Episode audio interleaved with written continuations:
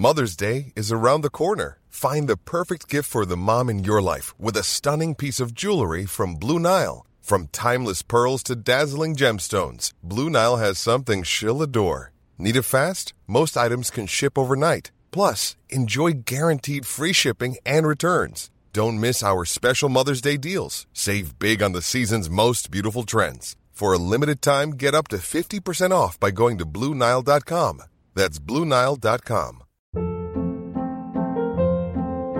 Hold up. What was that? Boring. No flavor. That was as bad as those leftovers you ate all week. Keke Palmer here, and it's time to say hello to something fresh and guilt-free. Hello Fresh. Jazz up dinner with pecan-crusted chicken or garlic butter shrimp scampi. Now that's music to my mouth. Hello Fresh. Let's get this dinner party started. Discover all the delicious possibilities at hellofresh.com. Even on a budget, quality is non-negotiable. That's why Quince is the place to score high-end essentials at 50 to 80% less than similar brands. Get your hands on buttery soft cashmere sweaters from just 60 bucks, Italian leather jackets, and so much more. And the best part about Quince, they exclusively partner with factories committed to safe, ethical, and responsible manufacturing. Elevate your style without the elevated price tag with Quince. Go to quince.com slash upgrade for free shipping and 365-day returns.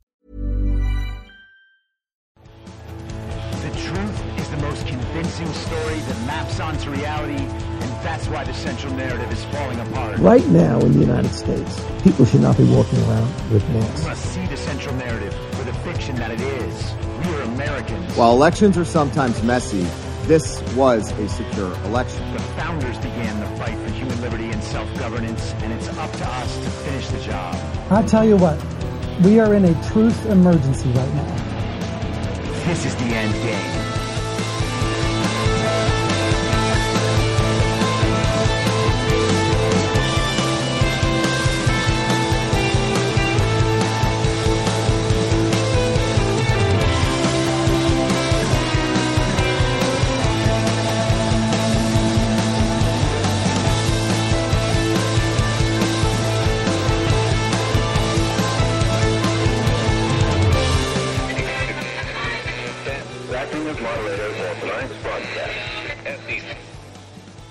It's Saturday, January 7th, 2023, the 717th day of dystopia.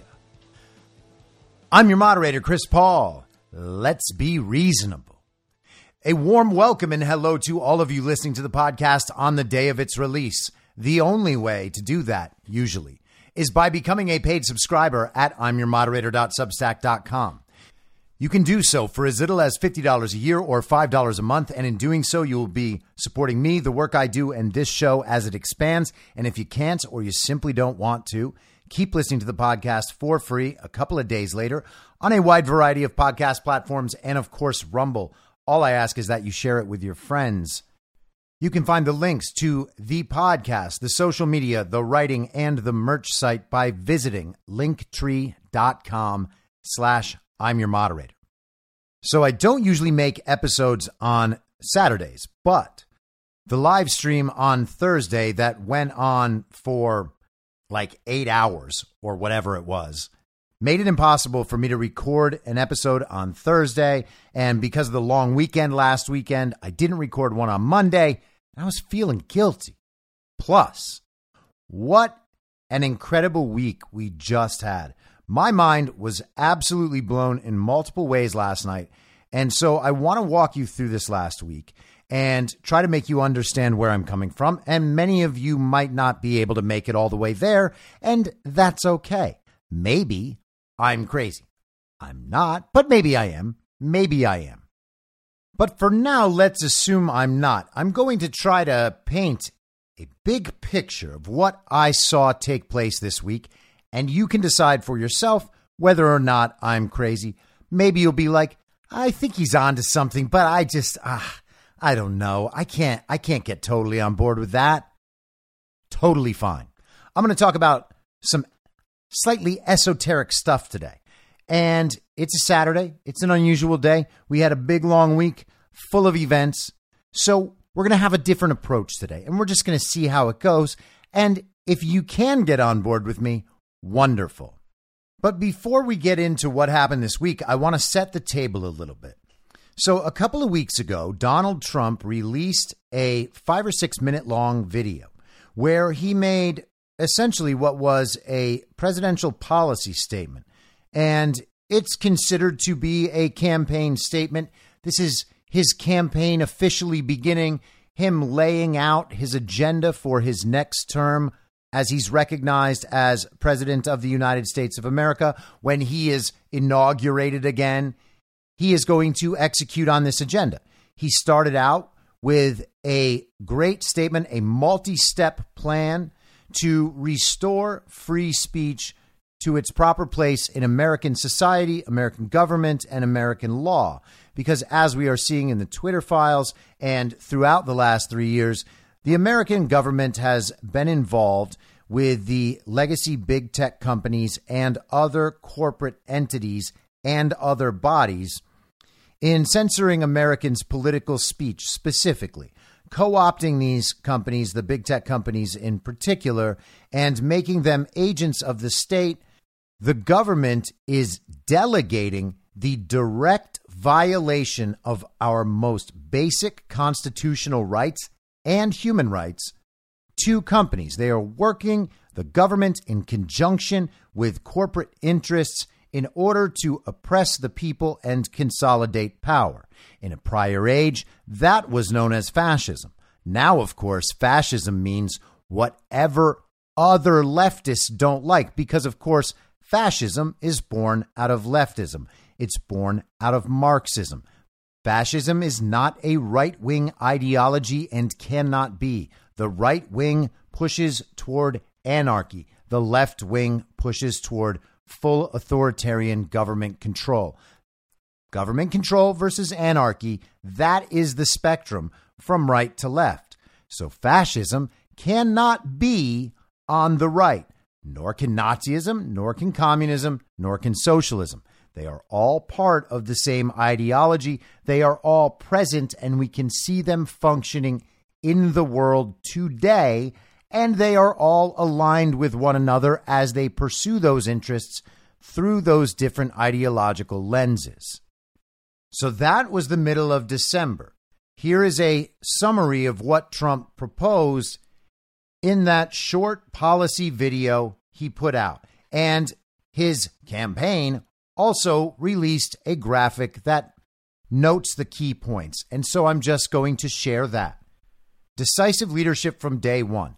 This is what Trump is going to do ban federal agencies from colluding to censor American citizens, ban taxpayer dollars from being used to label speech as mis or disinformation, fire every federal bureaucrat who has engaged in domestic censorship.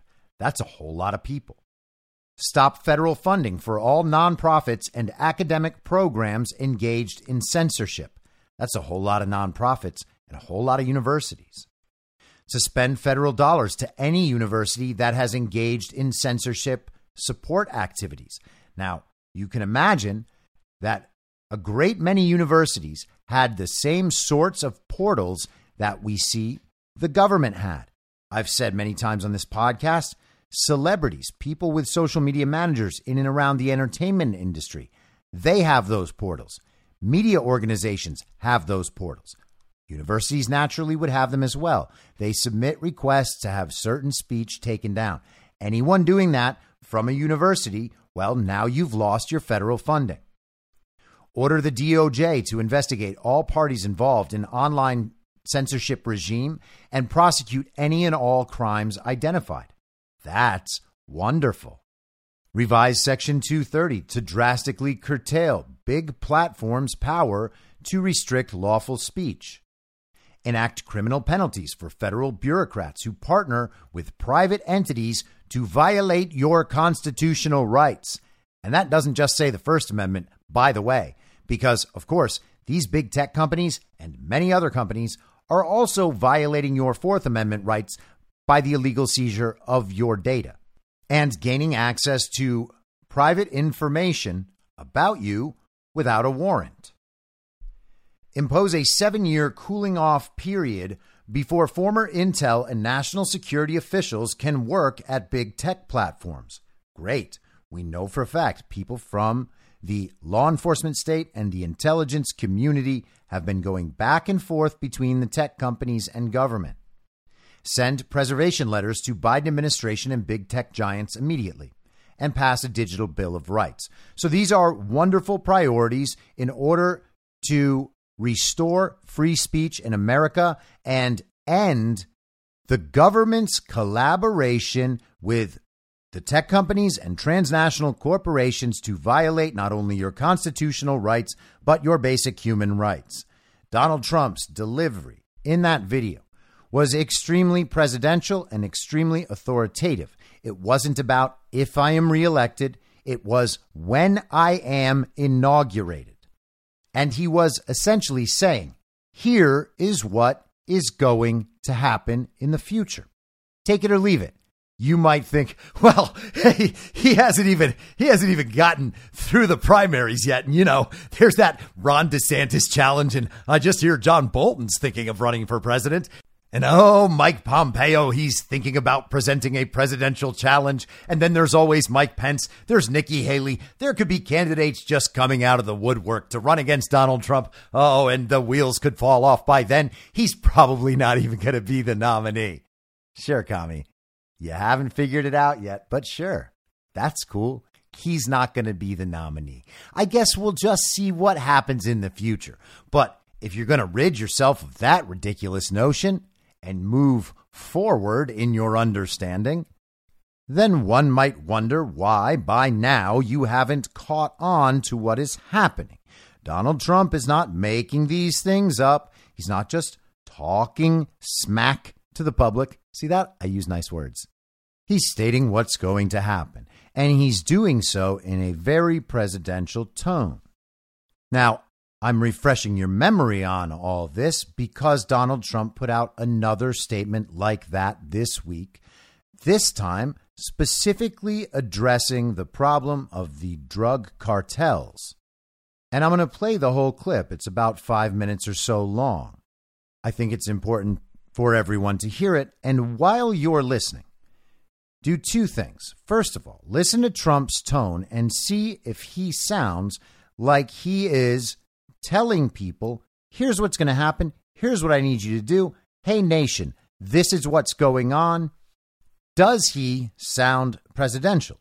And the other thing is to keep an expansive view of what exactly he might be describing when he's talking about drug cartels and drug traffickers.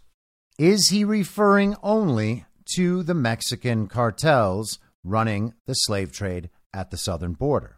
So keep that in mind, and here's the clip.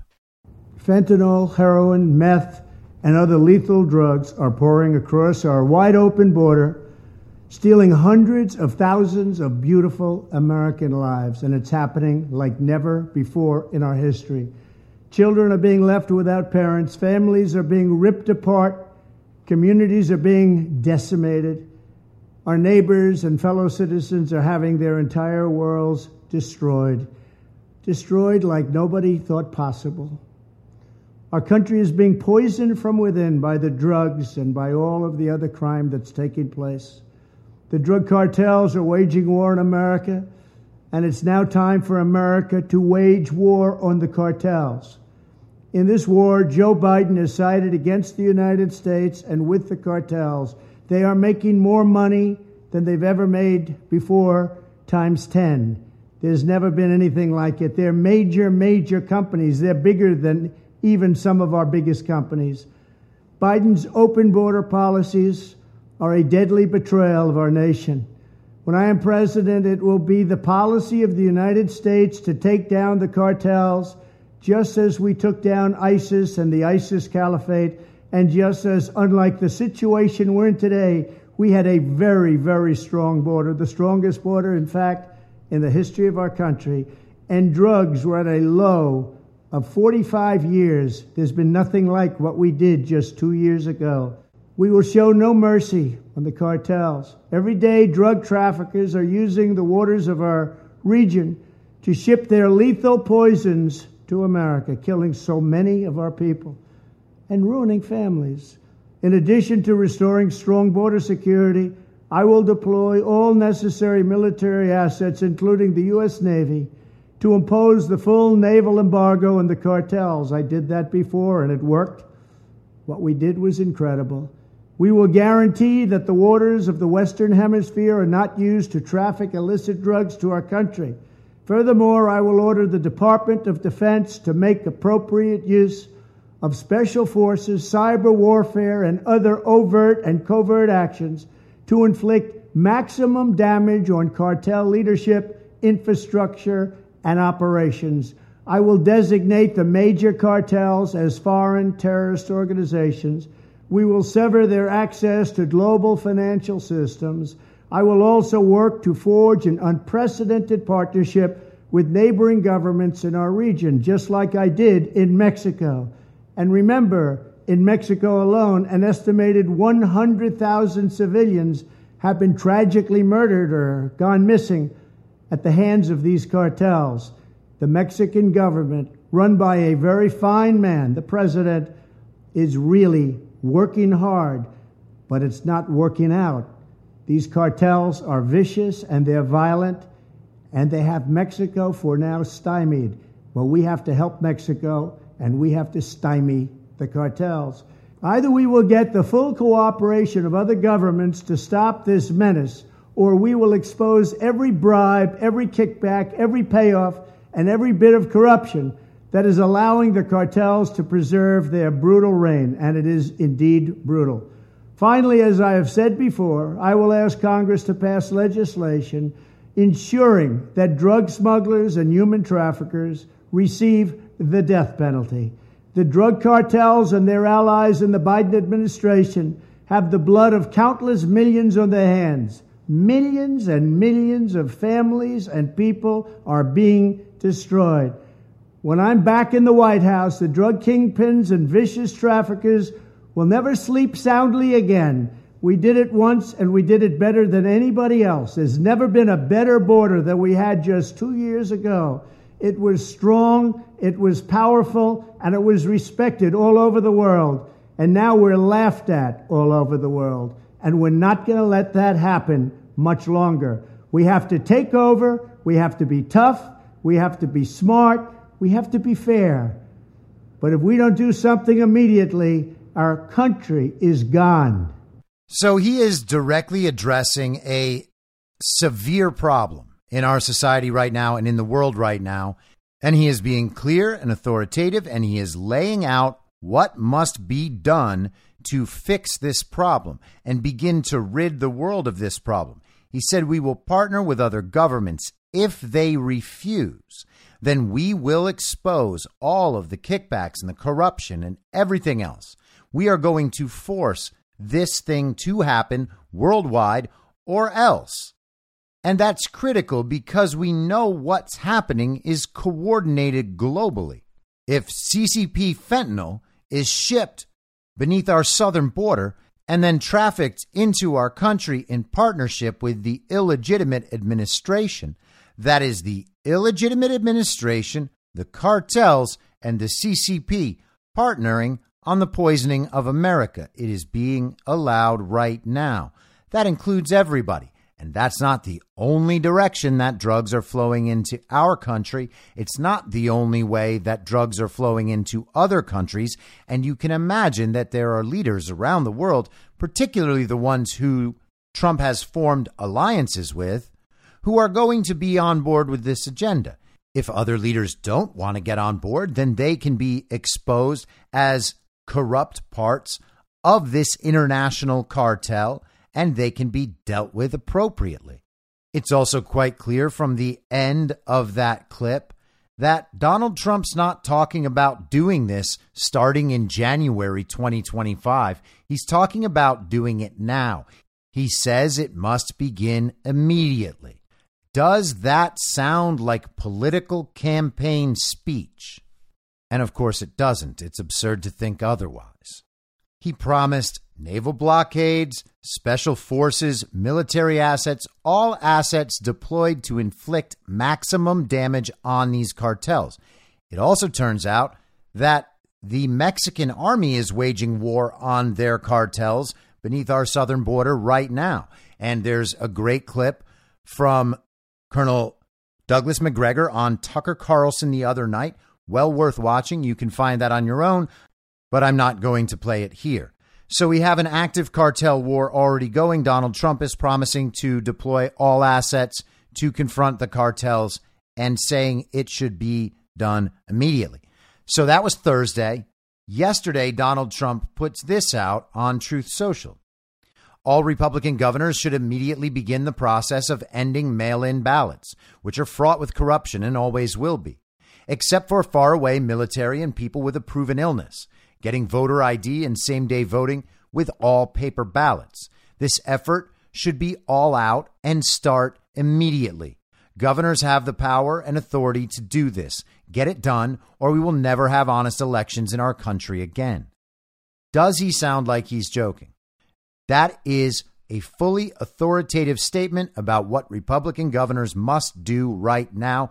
That sounds like a direct order from a person operating as president. Does it not? Now, hey, you can take my impression of that statement and my impression of the agenda for censorship and the statement on the cartels in whatever way you like. Okay?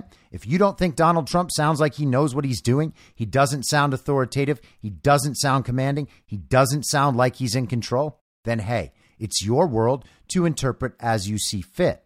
But if you're doing it because you don't think anything that you're not aware of could be going on, if you still think that Donald Trump is probably a stupid fool who's just bumbling around being guided by his ego and all his insecurities and trying to get revenge on all the people you think have wronged him, well, again, I don't know what to tell you. If the last seven and a half years have brought you to the same place you were seven and a half years ago, which is believing the TV's version of Donald Trump, that's something I can't help you with.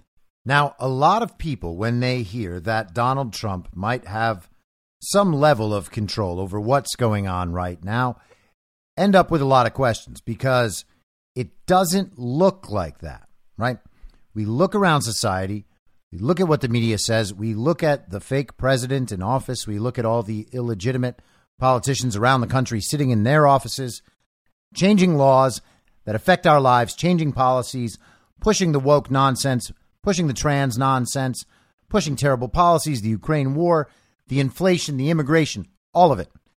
If Donald Trump had a level of control, why this, why this, why this, why this? And I understand those questions, okay? I understand those questions. There aren't answers that are going to satisfy everybody right now. It is ultimately a matter of where you are going to put your trust and your belief and your faith. And I'm not saying that you need to put faith in Donald Trump. I am not saying that. I'm saying that you should not simply accept the answer you are given because you can't find another answer that satisfies all your questions and curiosities. That's just not how life works on any level. You are never going to have all the answers to everything. That doesn't mean that you are not allowed to believe things that you think are right, that you believe you know are right, that you can substantiate in significant ways, particularly when the story you're given that's competing with the story you are concerned about accepting or believing is a story you know to be wrong. You don't have to know exactly what the right answer is in a way that you can prove to each and every person in the world to know that their version is wrong. You don't actually need to be able to replace all the false stories with true stories. You just need to know the false stories are false. Hey, it's definitely not that. So, what else could it be? Well, let's think about the options. Am I convinced about any of them? Well, no, I'm not convinced about any of them yet, but I know it's not that first option. So it's got to be one of these, or maybe it's an option that I haven't thought of yet. But all of these are more plausible than the story I was given that I know beyond a shadow of a doubt to be wrong. Not only because it doesn't make sense, not only because it doesn't map onto reality, but because I'm being told this story by people I know to be liars, by people I know to be corrupt, to be criminals, to be evil, to be operating in a way that proves they do not have good intentions for me. And so you can reject those things and think about what it is that might be true, knowing that you're never going to be 100% certain.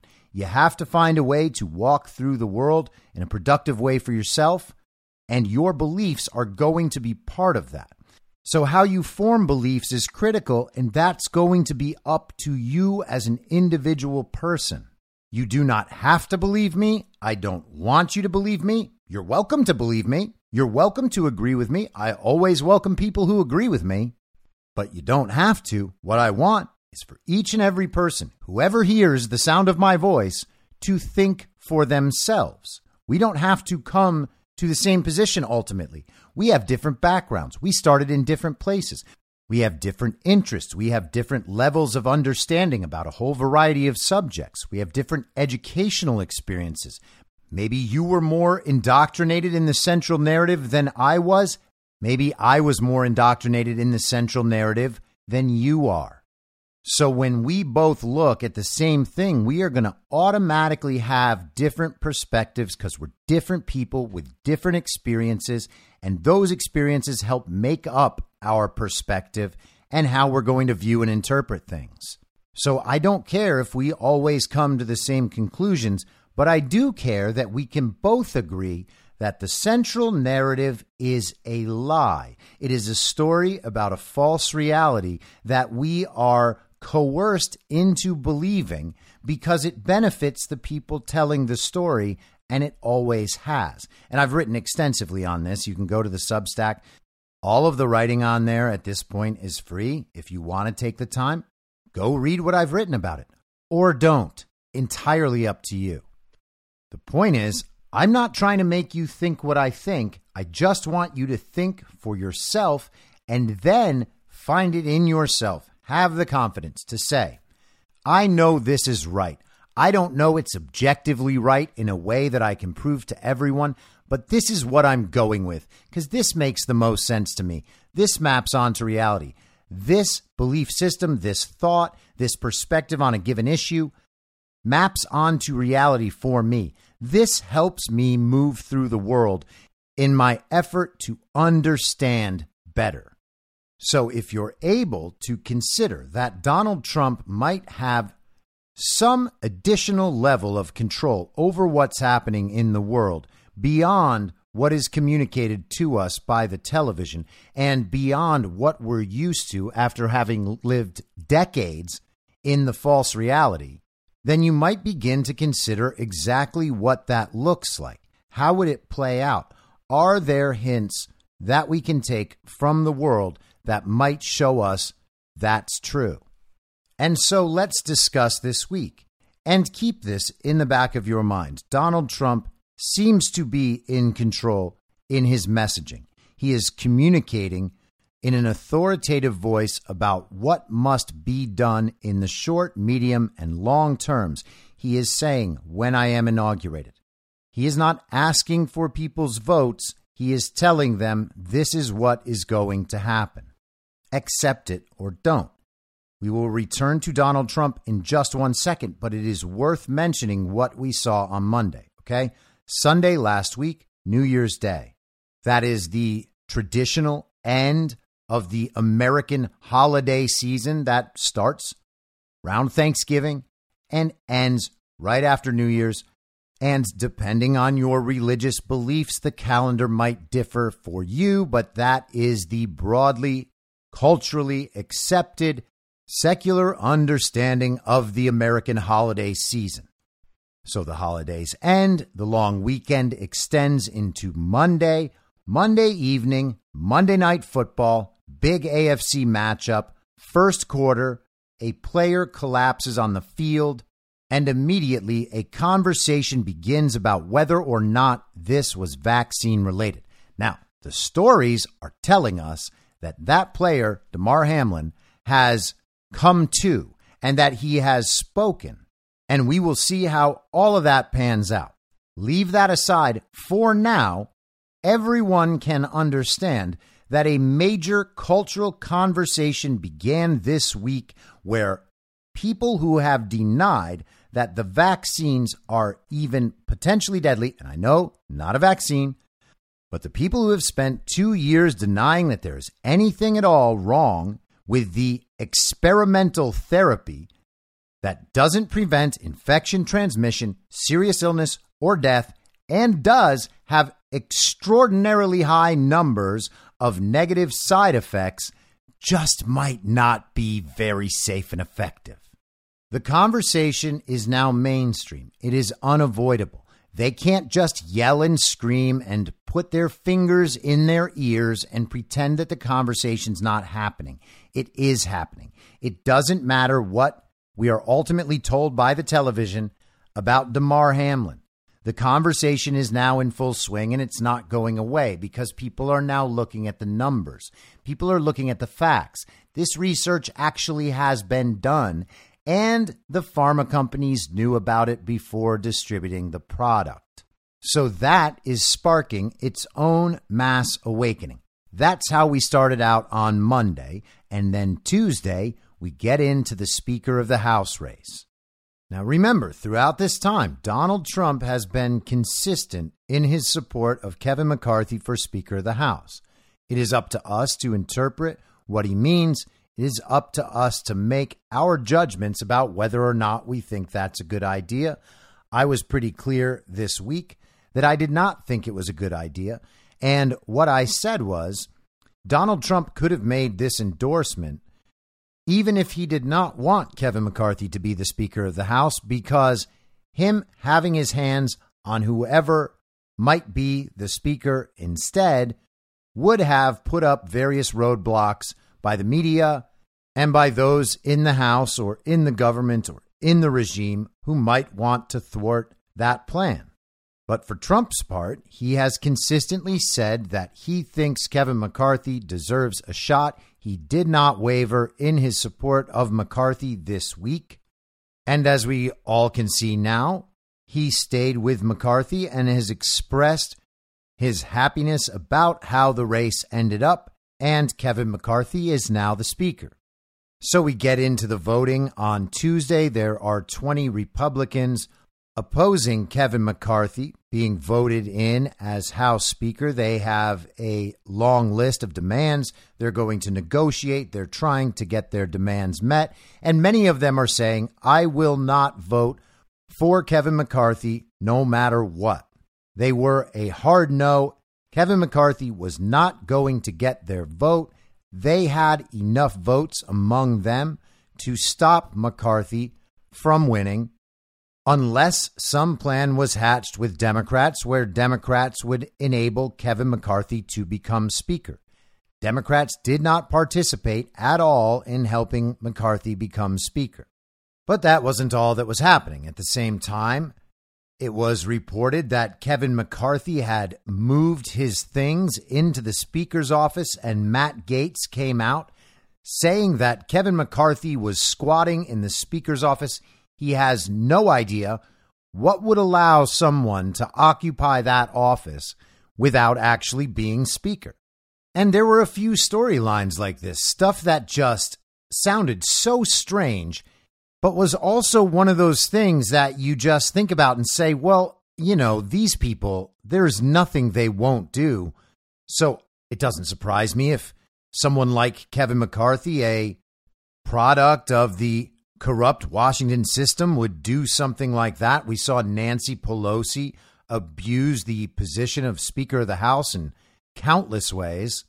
And for all the talk over the years about how Donald Trump was destroying our norms, we've seen the actual destruction of our norms from members of the regime over and over and over and over again throughout this period. The country learned a lot this week about how the House had been run compared to how the House was supposed to be run. But forget about all that stuff. Forget about the fake impeachments. Forget about Adam Schiff colluding with law enforcement and intel to take stories that he had supposedly heard based on good evidence in private intel committee meetings and then leaking it out to the press or going on TV himself and making a bunch of factual claims on the basis of intelligence he supposedly learned but nonetheless could not share. And all those claims turned out to be false and forget about. Eric Swalwell having sex with a Chinese spy and still sitting on the Intel committee. It was Donald Trump who was violating all of our norms. So we're going through this period, and Kevin McCarthy is just not getting the vote. And so many of the rhinos went out on television and talked about how these 20 dissenters are terrorists and the people supporting them and telling them, hold the line. Those people are terrorists too. We already know about all the MAGA domestic extremists.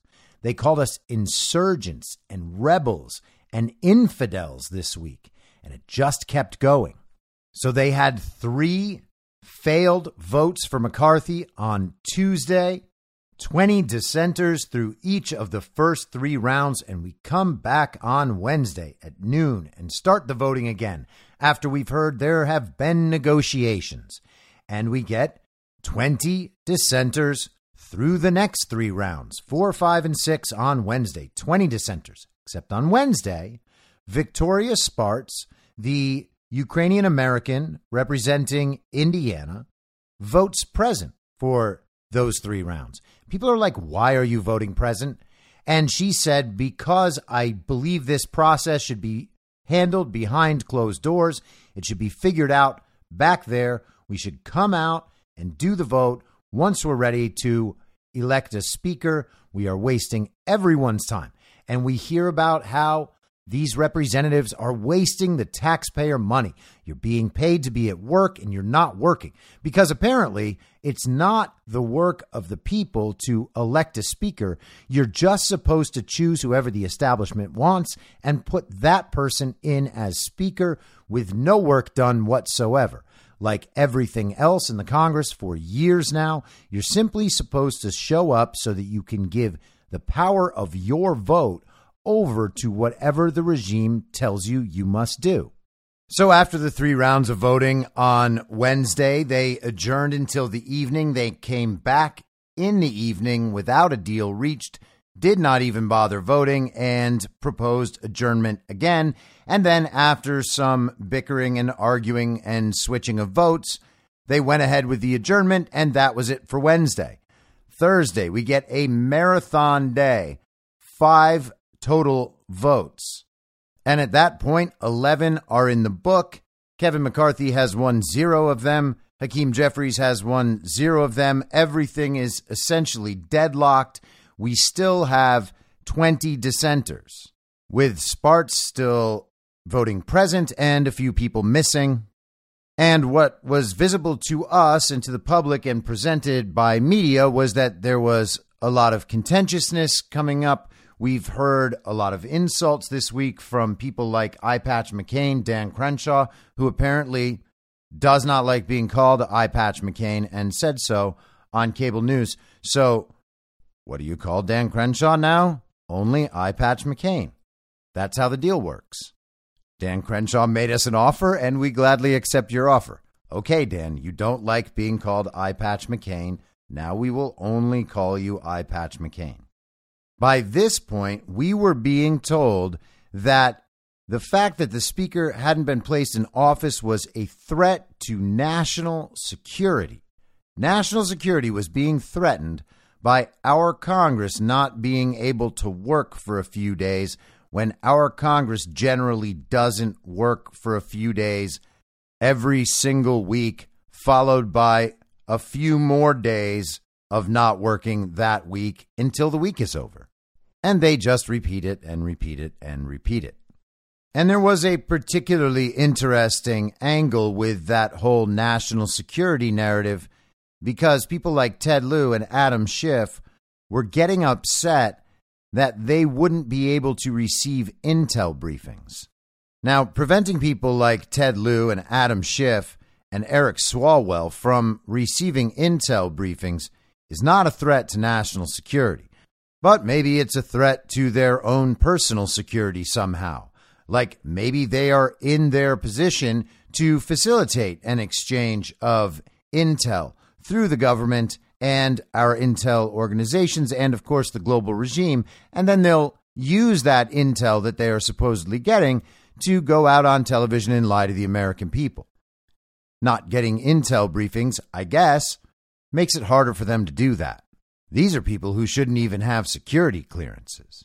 Now, throughout this time, there are a bunch of rumors about how the negotiations are going. There seems to be a deal on the table. We're awaiting sign off. A lot of the pieces are in place. And over the week, we heard about a bunch of the pieces of the deal things that they wanted out of the rules package, certain ways that committees were going to be handled. And we'll go over some of that in a little bit. But the deal talk began heating up on Friday, and it seemed like there was going to potentially be some sort of capitulation to the establishment. They would agree and take this deal. We would have to trust them that it's okay, even though there wasn't a whole lot of presentation of that deal to the American public so they could weigh in and say, yes, this is the deal we actually want. But on the flip side of that, we do know that there are top people involved in negotiating that deal ones who are absolutely on our side. And I think by the end of this episode, you'll probably agree that these were Donald Trump's priorities that were implemented in this agenda. But aside from that, there were even people like Russ Vought working on the negotiations, and that should be reassuring to some degree. So we get to the voting on Friday with the idea that a deal may have been reached, but we might be able to drag this process out and negotiate to an even better position, or finally get Kevin McCarthy to relent and step aside and let someone else put their name forward in a serious way without any interference and get a vote for potentially a MAGA Speaker of the House. But that was not to be. On the first vote on Friday, this is round 12 now, 13 out of the 20 dissenters switched their vote to Kevin McCarthy. And in the little speech that some of them gave when announcing their vote, they noted that their new vote, their new position, the vote for Kevin McCarthy, was based on the negotiations that they had had and that they were casting that vote in good faith. With the full knowledge that if anything reversed in terms of the negotiations, they are willing to rescind their vote and go back to their prior position. So that's round 12. Round 13, one more of the dissenters joins the McCarthy contingent, that being Andy Harris. So now they've got 14 of the 20 dissenters back in the McCarthy camp. There are only six of the dissenters remaining. All of them cast their vote for Jim Jordan. The six Andy Biggs, Lauren Boebert, Eli Crane, Matt Gaetz, Bob Good, and Matt Rosendale. So after these two rounds of votes, the clear message to the public is this deal has been reached according to these 14 of the dissenters. They are all accepting of this deal. The other six are not there yet. We want more out of this. And we're not sure what more they were asking for at that point. It may well have been nothing. But they weren't going along. They were firmly in the camp of never Kevin. And things at this point looked to be at a standstill. So they adjourned until the evening and planned on coming back at 10 p.m. Eastern. Now that's pretty late. And my first thought was, why are they trying to do this in the dark of night? Is there something they don't want the American people to see? Is this going to be a disaster tonight? But as always, you've got to wait and see. So the evening shows on Fox and Hannity in particular featured a bunch of the dissenters. And something that was repeated throughout Hannity was something that Lauren Boebert hinted at on Wednesday, which was that the final vote might come on Monday. And throughout Hannity's show, the catchphrase was basically Monday at the latest. Usually, when things are hinted at in that way, so specifically and repeatedly, there's often something there, but sometimes it's misdirection. Now, there was a really interesting piece of the Matt Gaetz interview that evening, and I'm going to play that for you right here. Matt Gaetz, where are you tonight? Well, Sean, this has never been about me or Kevin McCarthy. It's about the American people. And the American people want to know that the rules of the House of Representatives would never allow something like this terrible, horrendous, omnibus bill to ever pass ever again. And that's what Congresswoman Boebert and I have been working on. And while I know that sometimes these discussions can be a little awkward up front, I guess it's I guess it's like a prenuptial agreement that you'd be preparing. Sometimes there can be some uncomfortable moments in the preparation, but it can be necessary. I am excited and encouraged. I am grateful that Speaker designate McCarthy has been so receptive to each and every change that we have demanded. And Sean, we're at the stage right now where I'm running out of stuff to ask for. I mean, read the bills, have a balanced budget, have a border plan. Yes. Kevin McCarthy is agreeing to all these things. And again, it's never been about him. It's been about draining the swamp, making this a more honest, transparent, open place. And we may have a few finishing touches. We may be able to get this resolved tonight, but I am proud of the entire Republican conference, and we're going to be stronger and more unified and more able to hold this administration accountable because we have had these early early moments of sorting things out.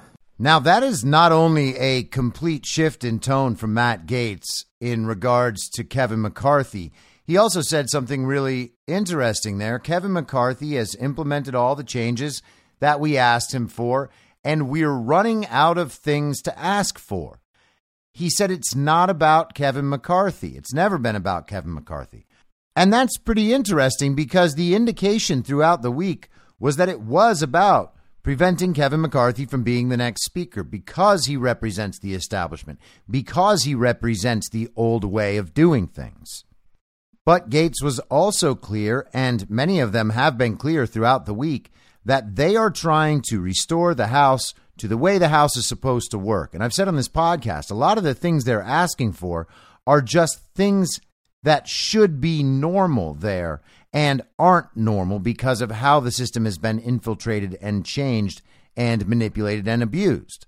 But keep that line in mind. Matt Gaetz said they were running out of things to ask for. The deal, as far as we know, was basically set into place on Friday morning, and that is what convinced those 14 dissenters to move over into the McCarthy column unless I missed it, there wasn't much word about what else the six remaining dissenters might be looking for in order to go ahead and give their consent to McCarthy becoming the next speaker. And Matt Gaetz certainly didn't say that the afternoon adjournment before coming back in the evening that they had achieved some new step in the deal making process he didn't announce our negotiations have worked and we're willing to move forward tonight. From what Matt Gaetz said, it seemed like they were basically at the same point as they were when they adjourned. So they get back in the evening and we go to round 14. And my expectation at that point was that it probably would go to Monday. It had been hinted at a bunch of times. All it would take is the six dissenters dissenting again, and it would be clear that a deal was not to be had on Friday evening. But the vote begins, and a few minutes in, Lauren Boebert votes present. She switches her vote from an anti McCarthy vote to the neutral position, which is present. And we're waiting and we're waiting, and Matt Gaetz comes up, and Gaetz is nowhere to be found. And he waits until after the vote is over to also announce that he is voting present. Now, with the return of Representatives Buck and Hunt, Kevin McCarthy was only one vote shy of becoming Speaker in that round of voting. Matt Gaetz and Lauren Boebert had voted present, which indicated that they were maybe helping the McCarthy cause, but no one else would go with McCarthy. So maybe Gaetz or Boebert would flip. They would go to McCarthy. It would all be over. And that began a really, really interesting point of the night. Kevin McCarthy walked over to Matt Gaetz, and we don't know what was said at this point, but there was some sort of heated exchange. Matt Gaetz kept pointing at himself and then pointing for Kevin McCarthy to go back down into the well. and either continue the process with another vote that looks like it would fail again or motion to adjourn. So there was a heated exchange there. In the meantime, Mike Rogers from Alabama came over into that area and began yelling at Gaetz and kind of being physically imposing until he was eventually pulled away, partially by his face, by Representative Richard Hudson. And that moment became immediately controversial. Newsweek posted an article Saturday morning indicating that that particular video, the video of that little skirmish and Hudson pulling Rogers away, had already been viewed 2.1 million times. So, this clip of what happened in the House chamber is going viral. The deranged communist Alejandra Caraballo, who for some reason has a large Twitter profile, even while being wrong about everything all of the time, including two pretty notable instances. One with the Club Q gay nightclub shooting in Colorado a few weeks ago, and then just a week or so ago with the Andrew Tate pizza boxes. She also is one of those strange people that blocks absolutely everybody before they ever even see her page, maybe from a block list or something. But I'm not able to look at this woman's page, not that I'm currently allowed on Twitter. She wrote, Representative Hudson grabbed Representative Mike Rogers by the face after he confronted Matt Gaetz. This happened right after Kevin McCarthy also confronted Matt Gaetz. First physical altercation on the floor of the House since 1985. Complete meltdown. So the regime media blue anon communists think they are dunking on the Republican dissenters and the Republican Party in general. She's trying to score points by cementing the narrative that the Republican conference is an absolute clown show. Everything's going wrong. This has all been so embarrassing for them. And of course, it's embarrassing for Donald Trump because anything that happens ever is always spun in a way that makes it look like it's bad for Donald Trump. So a motion to adjourn is called. We go through the time limit, 15 minutes, and then people get to change their votes pretty much whenever they want until everybody has decided they're done changing and then they just give a result. Makes you wonder why they have the time limit in the first place, but hey, I don't run Congress. Maybe it's just a suggested time limit. Now we get down toward the end of that vote. Republicans are mostly voting yay, Democrats are exclusively voting nay, but there are a few nays on the Republican side.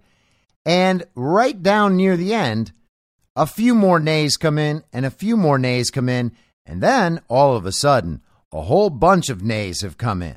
So the House will not be adjourned. They're going to do one more vote. Now, let's keep that moment in mind too, because it was very odd. Are they going to adjourn? The entire Republican Party seems to agree. Yes, we want to adjourn, except for a few people. And then at the end, everything completely flips, and a big chunk of the Republican conference decides that they too want to stay in session and have another vote. Now, while that vote is occurring, Marjorie Taylor Greene posts a photo. And the photo is quite interesting itself because of how it looks. It's shot from a high angle, which means it was probably shot from the balcony, the gallery area above the house floor. And the composition of the photo makes it look pretty clearly like it's not from a cell phone camera, like it's from a professional camera, maybe media up there or whatever. And the photo is Marjorie Taylor Greene holding out her iPhone toward Representative Matt Rosendale as Matt Rosendale keeps his hand up, denying the phone. Now, on the phone, you can see very clearly the letters DT. This is Donald Trump calling Marjorie Taylor Greene. He's calling Marjorie Taylor Greene to say, let's get this done. Matt Rosendale is saying, I don't want to hear it. I'm not going to take this call from President Trump right now. Now, that would be a very odd thing for Matt Rosendale to do, unless he was already saying, Oh, I got it. Yeah, cool. Now it's over. all right, tell the president we're good to go and let's get this thing done. But that, of course, is not how it was presented, and it's not how it looks right away. How it looks right away is that Matt Rosendale doesn't care about Donald Trump's phone call, and he is going to do what he believes is right. And if his prior 14 votes were any indication, he is going to remain obstinate and not vote for Kevin McCarthy.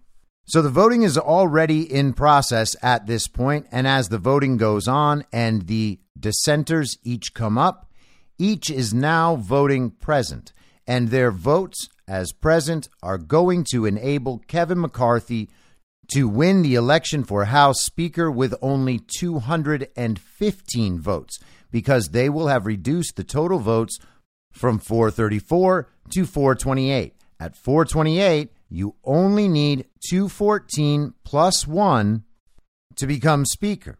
And in the prior round, since Gaetz and Boebert voted present, that means the total number of votes would be 532. Kevin McCarthy would need 217. He only got 216.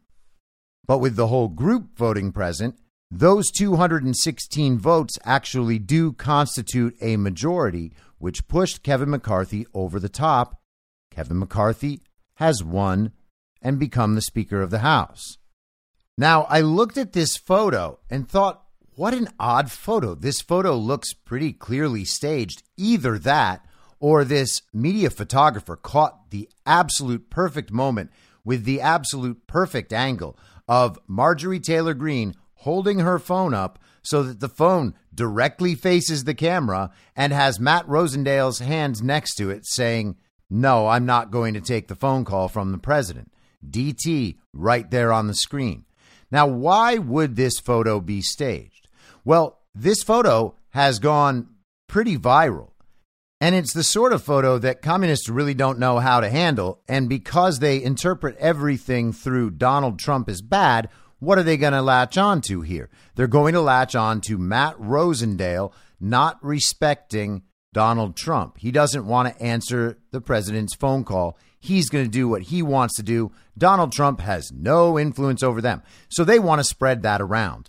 And over the course of the night and the weekend, that picture has certainly been seen by millions and millions of Americans. They are familiar with this image. They know that Donald Trump called Marjorie Taylor Greene and was working to get Kevin McCarthy elected that night in that round.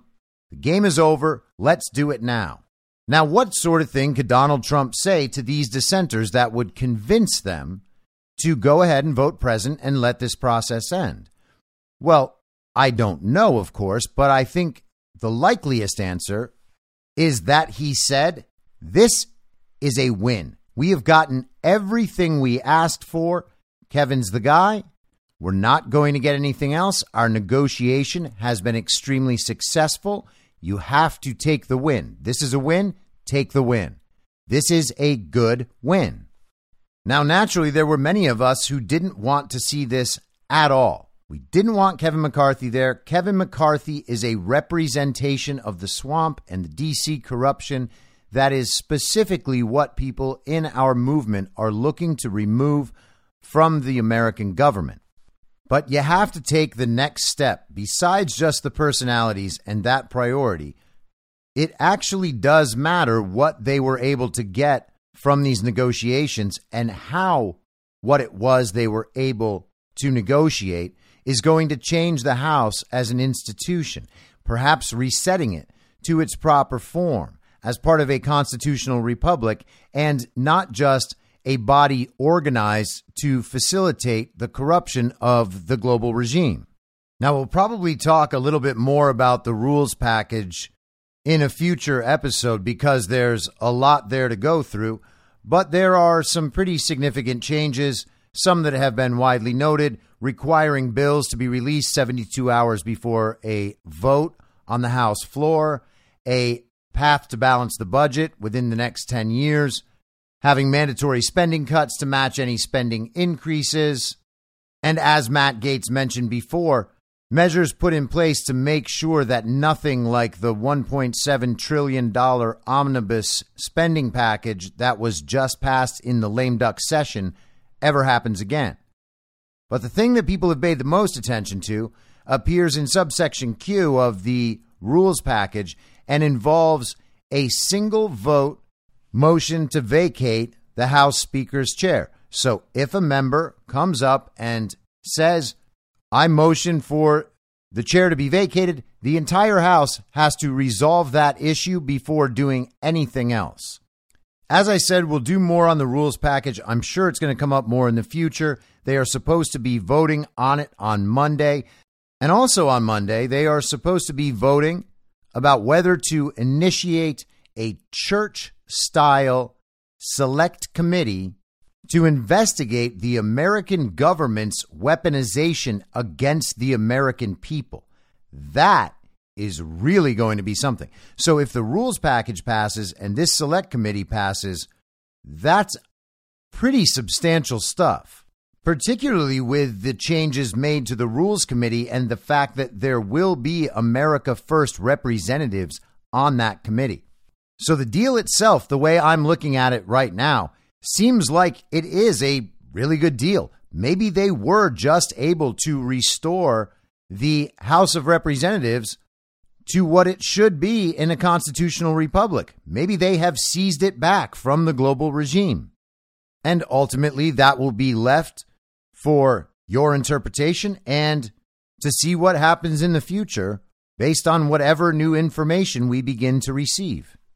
But Kevin McCarthy won. Everybody has a big round of applause. And then for some awful reason, Hakeem Jeffries is tasked with the responsibility of handing Kevin McCarthy his speaker's gavel, the minority leader, giving it to the new Speaker of the House. And Hakeem Jeffries takes the opportunity to give a never ending speech. And his speech was absolutely awful filled with just blatant lies and falsehoods, attacks on political opponents. He was basically giving us a Barack Obama speech where it all sounds very good and there are all sorts of emotional trigger words, and he's giving the left everything they could ever want to hear. What a hero this man is. This is going to be a historic speech. And of course, he's had amazing reviews on his utterly unwatchable speech. It was absolutely terrible, and every minute that it kept going was a worse minute than the last one. But then McCarthy gets up there, and he gave what I now believe to be a pure MAGA fire speech. If Donald Trump had said all the same words Kevin McCarthy said on Friday night, that was by this point Saturday morning, finally elected after midnight as 1 6 turned into 1 7. And really, it's too bad they couldn't have gotten it all done on 1 6. Maybe they should have scheduled the second part of the session after the afternoon adjournment for earlier, and then they could have all gotten it done on 1 6. But it just didn't work out that way. They scheduled it late at night, 10 p.m. So by the time Kevin McCarthy was elected Speaker, it was already 1 7. Now, Kevin McCarthy gives a great speech. I'm going to play a little bit of it right here. And now the hard work begins. What we do here today, next week, next month, next year, will set the tone for everything that follows. Tonight, I want to talk directly to the American people. As Speaker of the House, my ultimate responsibility is not to my party, my conference, or even our Congress. My responsibility, our responsibility, is to our country.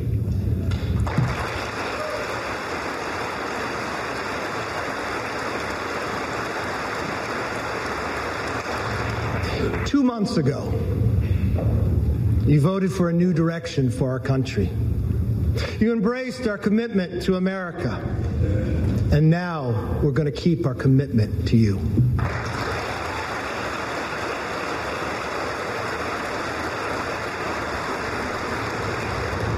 It's a commitment for an economy that's strong, where you could fill up your tank of gas and feed your family, where paychecks grow and not shrink. It's a commitment for a nation that's safe, where communities are protected, law enforcement is respected, and criminals are prosecuted.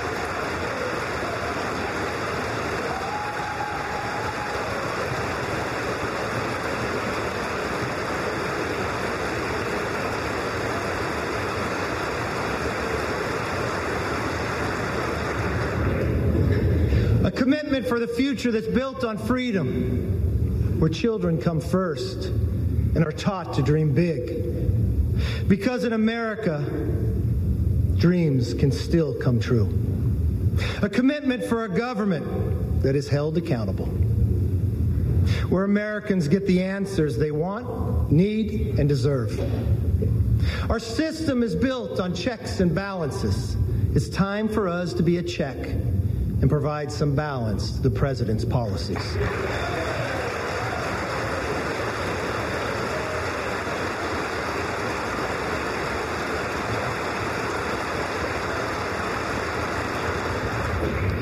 There is nothing more important than making it possible for American families to live and enjoy the lives they deserve. That is why we commit to stop wasteful Washington spending, to lower the price of groceries, gas, cars, housing, and stop the rising national debt.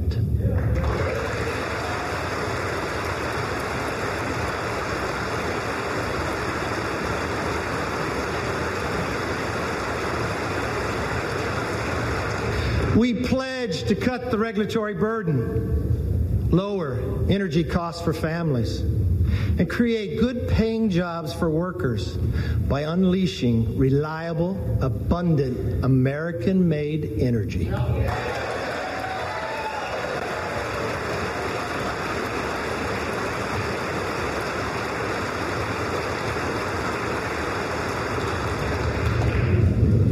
I know the night is late, but when we come back, our very first bill will repeal the funding for 87,000 new IRS.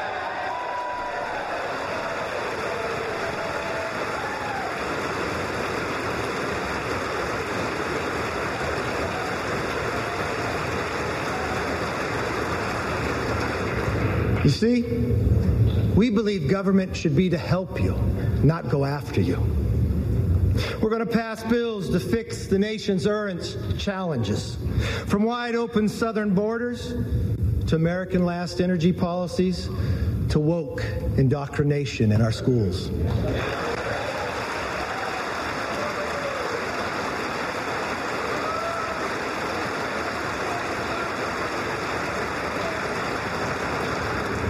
We'll also address America's long term challenges the debt and the rise of the Chinese Communist Party. Congress must speak with one voice on both of these issues. This is why we will end wasteful Washington spending. From now on, if a federal bureaucrat wants to spend it, they will come before us to defend it.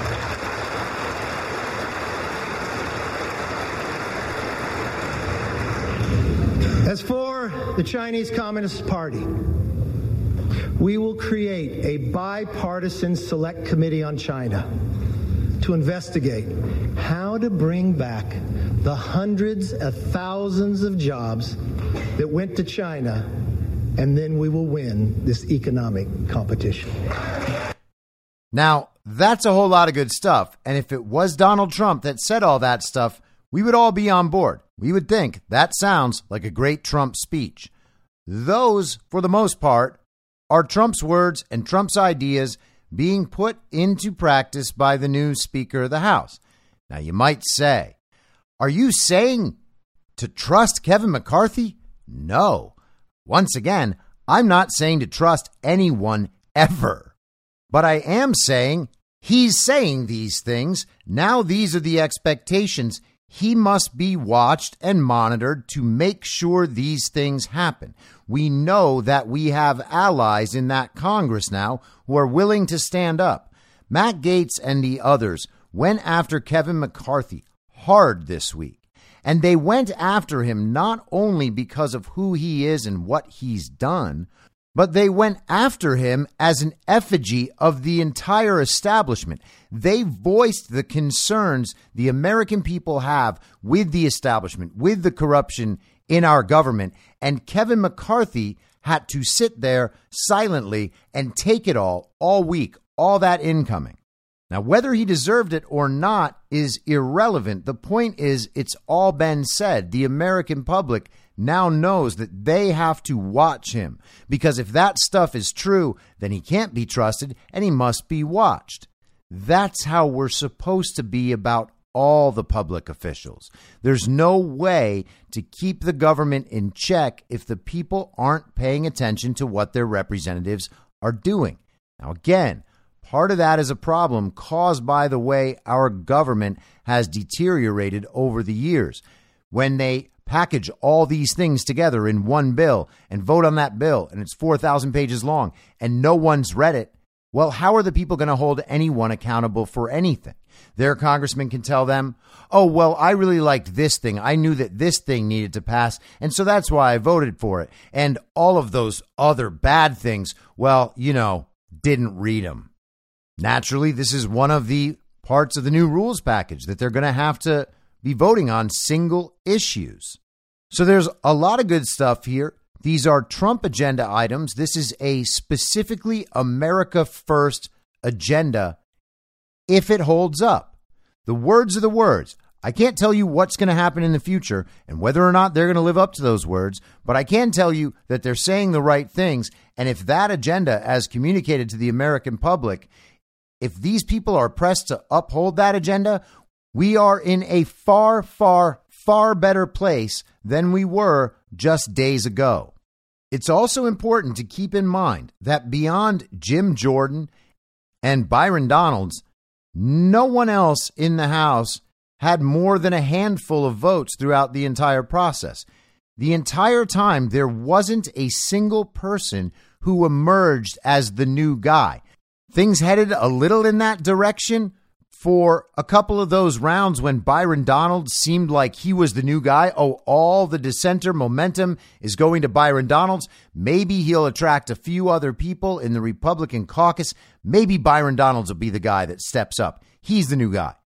And there was the Speaker Trump option. Matt Gaetz proposed it, and he was the sole member of Congress voting for Donald Trump. Every time he did it, at the end, it was Donald Trump won. Donald Trump won. Donald Trump won. Donald Trump won. You get it? So if this was a true takedown attempt for McCarthy, why didn't they consolidate behind one person? Why wasn't one person pushed to the fore? Why didn't they say to the American public, this right here is the guy we need? We're all getting behind this one person. That never happened throughout the entire week. Trump said McCarthy. The dissenters said anyone but McCarthy. And MAGA and Con Inc. kind of had it out all week about which direction this would go. Even parts of MAGA disagreed. Even parts of Badland Media disagreed.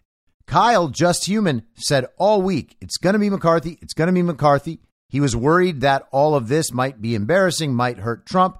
I didn't agree with any of that stuff. I said, I don't think it's going to be McCarthy. I do think we need someone else. I am not comfortable with Kevin McCarthy as part of the DC swamp. I want any option that will eliminate any part of the swamp as fast as possible. And hey, I told you I love chaos, so what else can I tell you?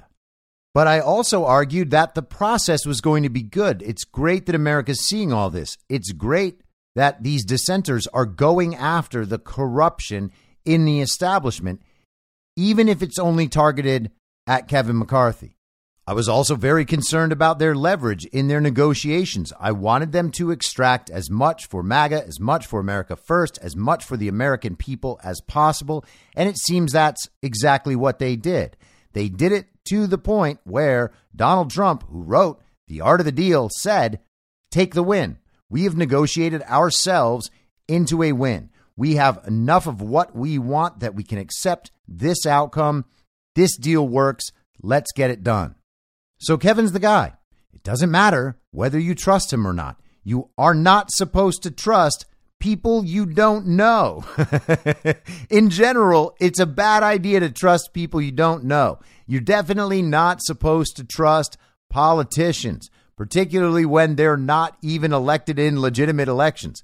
So you don't have to trust them. You have to keep your eyes on the situation and you have to understand that if you do trust Donald Trump, or at least trust him as much as you could ever trust any politician, he's saying this is the right thing. I personally think there is overwhelming reason to trust him, particularly with the way that night ended up. And let's remember what happened at the end of the 14th round of voting through the motion to adjourn and then into the 15th round of voting. During that time, Gaetz and Boebert voted present. At the end of the 14th round, if one of them had voted for McCarthy instead of present, it would have been over. Both of them held their ground. That led to an altercation. Real, staged, I don't know. Mike Rogers was very mad. He had to be pulled away. Kevin McCarthy and Matt Gaetz were kind of shouting at one another. Gaetz was gesturing that he's not going to help. Go ahead and adjourn. Go ahead and call another vote. I don't care. I'm not budging. I'm voting present. I'm not changing it. Sorry. The process is going to continue. And then at the same time, while all this is playing out, Marjorie Taylor Greene gets her phone call from Donald J. Trump, shows it to Matt Rosendale. He declines the phone call with a hand. All of this gets caught in a perfectly framed, perfectly composed photograph that tells the entire story in the picture.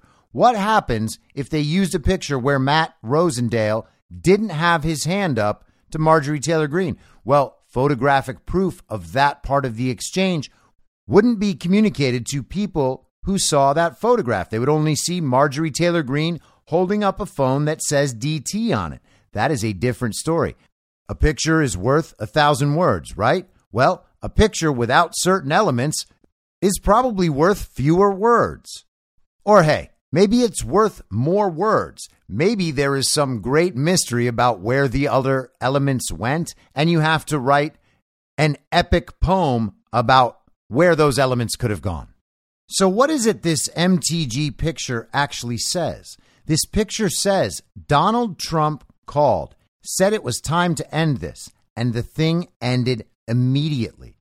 The picture went viral because of Matt Rosendale's hand telling Marjorie Taylor Greene and indirectly telling President Donald Trump that he doesn't need or want to talk to the president. But the virality of this photo is what makes it undeniable. Every American who sees this picture will know that Donald Trump called an end to this process. Donald Trump made the decision. He said, This is the round. That's enough. This is it.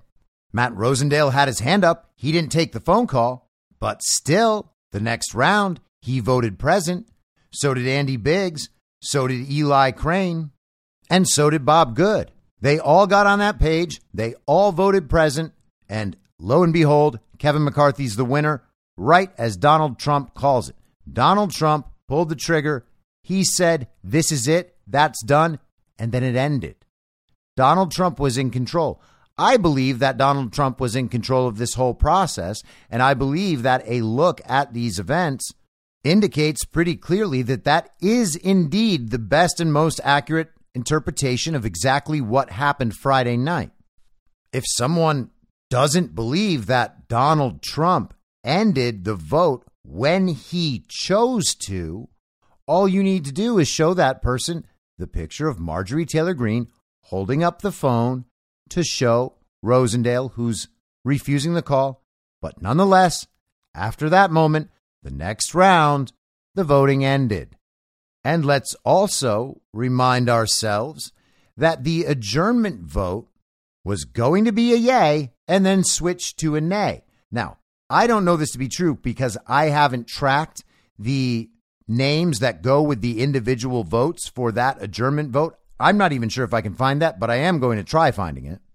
But it's worth at least thinking about who those Republicans were who went and switched their adjournment vote from yay to nay to keep the House in session and have that 15th vote, to force that 15th vote.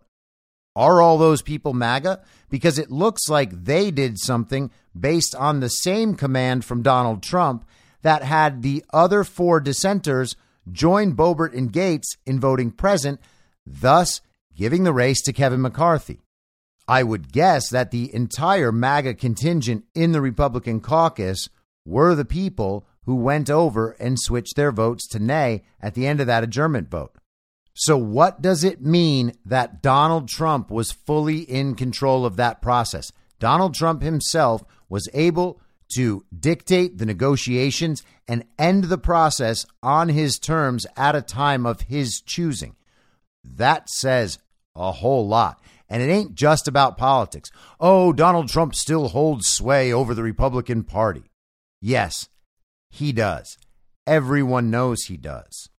Why didn't he go after Gaetz? Why didn't he go after Good? All those dissenters are Donald Trump allies. Why didn't he go after any of them the entire week? They weren't doing what he said to do.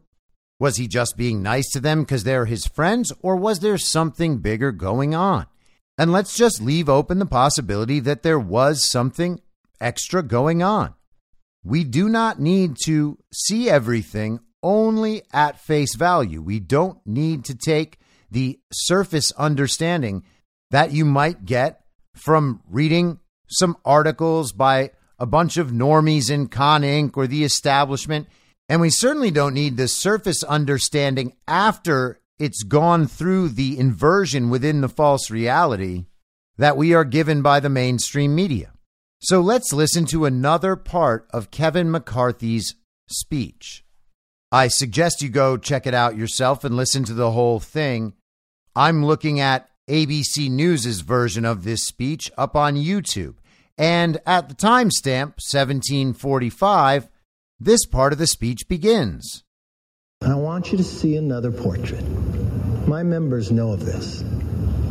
It's of Washington crossing the Delaware. You all know the story. It happened on Christmas, 1776. There was no iPhone to take a picture. People wonder when it was painted. It wasn't painted by someone who was there. It was painted in 1850 and 1851. He was an immigrant who lived in America, Emanuel Leutze. You know why he painted it? Because he knew America was more than a country. America was an idea. He went home to Germany. And he wanted Germany to have a revolution based upon the values and freedoms that we defend every day. His talent was art. So he believed if he painted this painting, he could inspire his countrymen to rise up for the idea of freedom. Well, many historians will tell you he didn't get it correct. They'll tell you Washington crossed on a Durham boat, but he paints it with Washington in a rowboat. You see 13 people, but only 12 faces. You see Washington standing up in a rowboat in the middle of winter, wearing a ceremonial uniform with his hand on his chest. He looks so stoic. You would look at that man, you'd say, I'd follow him anywhere. You probably believe that he never lost a battle. But history would tell us at that moment, at that time, he had only lost. We had never won. You see, that was the night of our first victory as a nation when we surprised the Hessians. But when you look at that painting, don't look at Washington. I want you to look at who's in the boat. You see, the second rower in the beret, he's Scottish. The person directly across from him in the green, rowing in the exact same cadence, is an African American. You come down right to the middle. In the red, the person who's rowing the strongest is a woman. And in the very back is a Native American. I don't know from a historic fact if they were in the boat that night, but to this young immigrant who had lived in America, that's who he believed would be in the boat. The second to last person is a farmer. He could be from Bakersfield, not sure. His hand goes across his face. People will debate this part. But what I see is a hand of the 13th person nobody sees. You see, what I believe Emmanuel was saying is here we are, battling for the creation of the idea of freedom. That every individual is equal, not a perfect nation, but striving to be a more perfect union. Having lost every battle against the greatest challenge with the strongest nation, having lost them all, but willing to do it on our holiest of nights, with a hand reached out and asking if you would join us. That's as true today as it was then. If we let everybody in the boat, if we row in the same cadence together, there is no obstacle this body can overcome for this nation.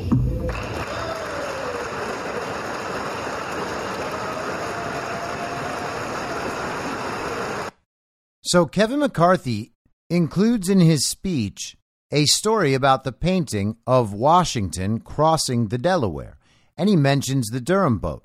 Now, that painting not only featured in an Elon Musk tweet from a few weeks ago, it also immediately recalls a fairly prominent Q post. And so here's where we may embrace the more esoteric elements and I hope that you'll bear with me for a few minutes. We discussed some of this on the live stream the other night, and people in the chat had a freak out because people see the Q stuff and they immediately recoil.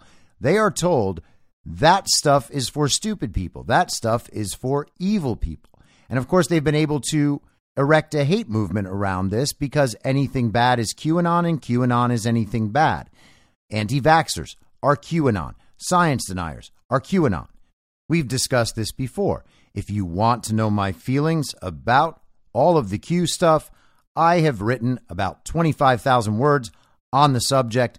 They are on the Substack. I'm your moderator.substack.com. Across the top of the screen, you can see where it says a story about reality. They are all in there. I've also recorded podcast versions of each one of those essays, and you can go listen to them if you like. But the short version is Q is information among other information. The information exists. It undeniably exists. Q posts, regardless of their validity or relevance, are absolutely real and people have read them. Millions of people in this country, millions and millions more around the world.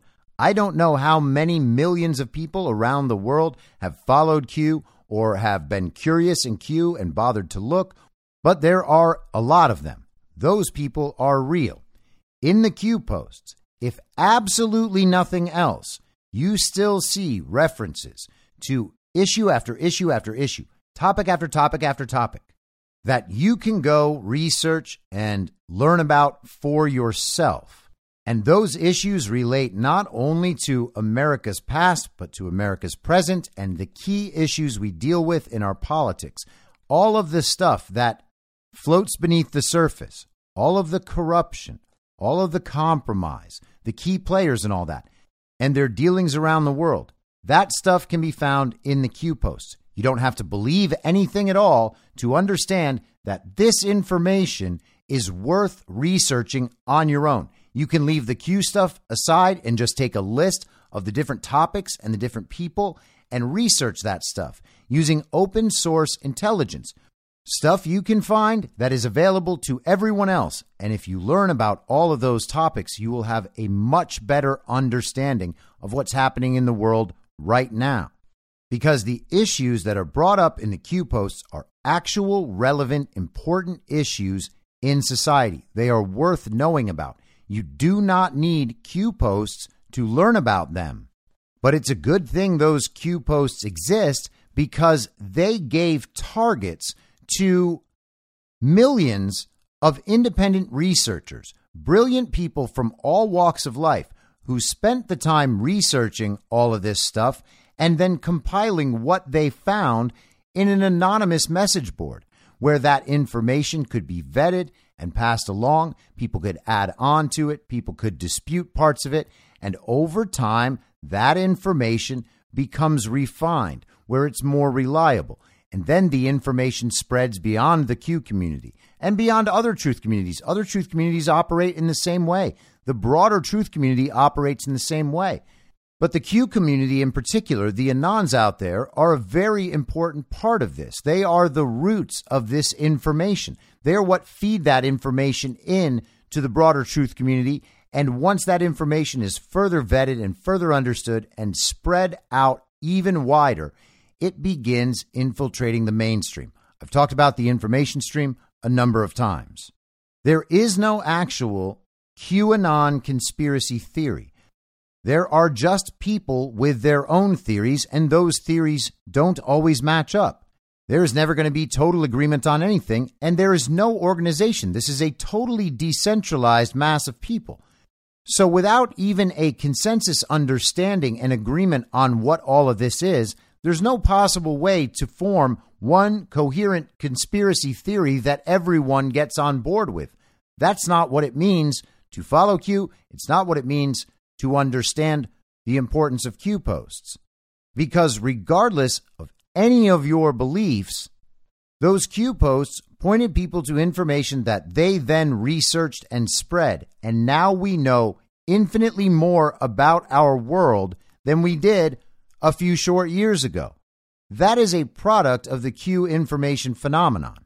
It doesn't matter where you get information. It only matters whether or not the information is useful, whether or not the information maps onto reality and helps you better understand the world in a holistic way.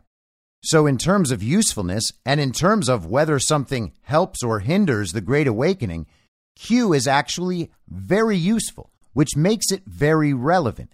It's certainly far more useful than anything you could ever imagine seeing from the mainstream media. And people have no problem with paying attention to that. People still get their information from that, and they are still considered to be part of polite society. But if you get information from QAnon, oh, you're an evil, evil person. Well, hey, the mainstream media has spun conspiracy theory after conspiracy theory after conspiracy theory for decades now. They make up stories totally out of nothing, and they hold on to those stories for decades. Their misinformation, their disinformation, their malinformation that they propagate intentionally to achieve their own political goals actually is highly dangerous. It has put our society to sleep. It has thoroughly detached people from reality, and it has allowed our country to get to the place it's at. If the comparison is only between Q and the mainstream media, for which is the more dangerous spreader of disinformation and conspiracy theories, it is absolutely undeniable that the mainstream media is far, far worse. So, why are people taken seriously by the general public when they get their information from the mainstream media, while anybody who can even be plausibly labeled QAnon, anything to do with Q, any connection whatsoever, even saying you think the vaccine is dangerous. Oh, you're QAnon. Why are those the evil conspiracy theorists? Why are those the dangerous people? And of course, there's no reason there whatsoever. It is just a hate movement.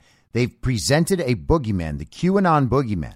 It exists so that everything can be tied to that. And the media and others have been very consistent in making sure that they continue that operation that they continue to push the idea of Q and anyone attached to it, anyone that even expresses curiosity, to the fringes. And people might say, well, Q is a psyop, which means that anyone who believes in Q has fallen victim to the psyop. As if Q followers are unaware that Q is a psyop. It is a psyop. It is undeniably a psyop. Also, what the mainstream media does is undeniably a psyop. But the result of Q is a mass awakening and a wide cultural understanding of the predicament we are in as a result of the infiltration of our government, all the corruption, all the compromise, the infiltration of the regime throughout society, including and especially in our mainstream media, who is actually running a psyop. One of those psyops has produced incredible results that lead people to their own personal awakenings. And for many of them, awakenings to God. Q is leading people to God ultimately. And all you have to do is know people in that movement who weren't faithful before and are now to understand that that's true. The mainstream media leads people in the opposite direction. They lead people toward a false reality. And, by the way, toward worship of an authoritative source that passes down all knowledge and understanding from on high. Now, I don't want to belabor this. If you want to know more about this thought process and what I think of Q, again, go to the Substack. You can read or listen to all of it there. So keep all that in mind and let's circle back to what happened Friday night. MTG posted a perfect phone call. That's how she captioned the picture of her with that phone. Now, a perfect phone call was the phrase that Donald Trump has used multiple times. You remember the Ukraine impeachment hoax. You remember his phone call with Georgia officials about election fraud. Both of them perfect phone calls. Marjorie Taylor Greene also gets a perfect phone call, and that phone call decides immediately who the Speaker of the House is and which round the Speaker will be elected in. Kevin McCarthy won his speakership in the 15th round of voting on 1 7, January 7th, after a late start, after an attempt to adjourn, after arguments, after a brief physical altercation. Kevin McCarthy wins in the earliest of early morning hours, technically, on 1 7. Now, if you know anything about Q and the way Q posts are interpreted, one of the things people focus on is what's called a delta.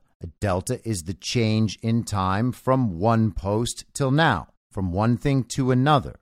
So on January 7th, the deltas for that day are the posts from January 7th, 2018, 2019, 2020.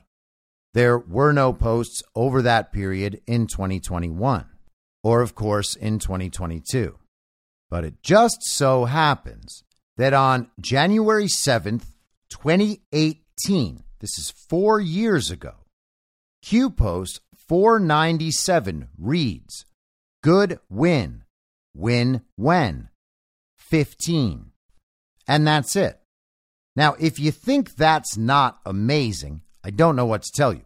If you think that's not amazing, you probably don't know anything about Q, which is totally fine. No one has to go look at things they don't want to look at. But if you understand how Q works and if you understand that there are an enormous number of Q proofs, which include interactions between people around Trump, occasionally Trump himself, and the Q community, the followers of Q and the people around that there is an interaction that you can see in the posts and in the communications on the boards that the posts interact with. There is a reason why the media and the establishment and the regime are so concerned about the Q stuff and make such a big deal out of it. It's because it's relevant and it's because of those interactions. They have tried to ask Donald Trump before what he knows about it, and he always gives supportive, or evasive answers. You might remember, I think it was Savannah Guthrie interviewing Donald Trump on the night that was supposed to be the second Trump Biden debate, but that they canceled, of course, because COVID, and not because Biden can't debate. She basically didn't believe Donald Trump when he said he doesn't really know anything about it. And hey, maybe she's right. But here's the thing we're talking about an exact four year delta four years to the day since this post came out. Good win. Win when? 15. What's Trump's rationale for ending the speaker voting process? Well, we got everything we want. We're going to take the win. This is a good win. When should this happen? Well, how about the 15th round? Interesting, isn't it? And why did it go 15 rounds? Matt Gaetz voted present. Lauren Boebert voted present. There were four dissenters who held out. Kevin McCarthy needed one vote and couldn't get it, not from any of them. And then, with nothing happening other than these people receiving the influence of Donald Trump, they all voted present in the next round. There was no more negotiation. They didn't win anything in that process.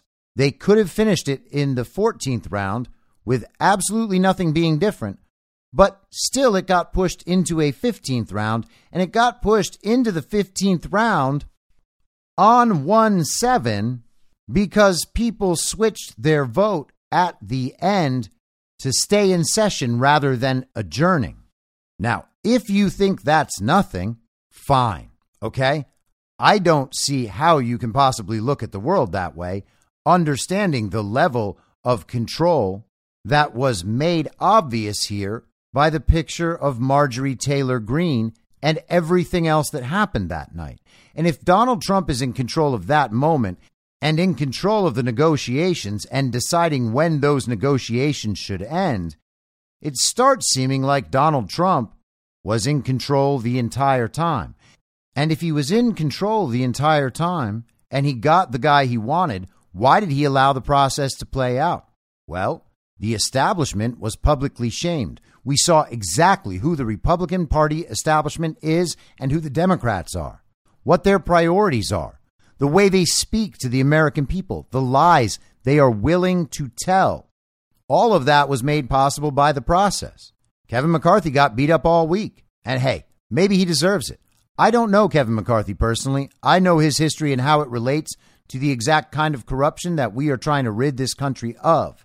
But after what we witnessed Friday night, I'm inclined to give the guy a chance. Keep an eye on him, keep an eye on him all the time, but give him a chance. It looks an awful lot to me like all of this happened by design.